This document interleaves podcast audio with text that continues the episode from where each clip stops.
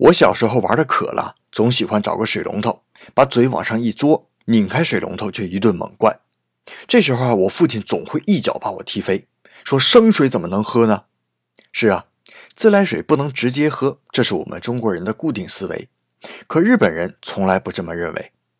日本的自来水法的中心思想就是自来水的安全指标一定要设定在即使有人喝一辈子也不会对身体有任何影响的范围内。基于这个理念，日本关于自来水的法律异常的严格。除了经过高度净水处理之外，还会定期对原水、净水厂、家庭用水的水质进行检查。那可能还是有人会觉得日本的自来水里有股怪味儿。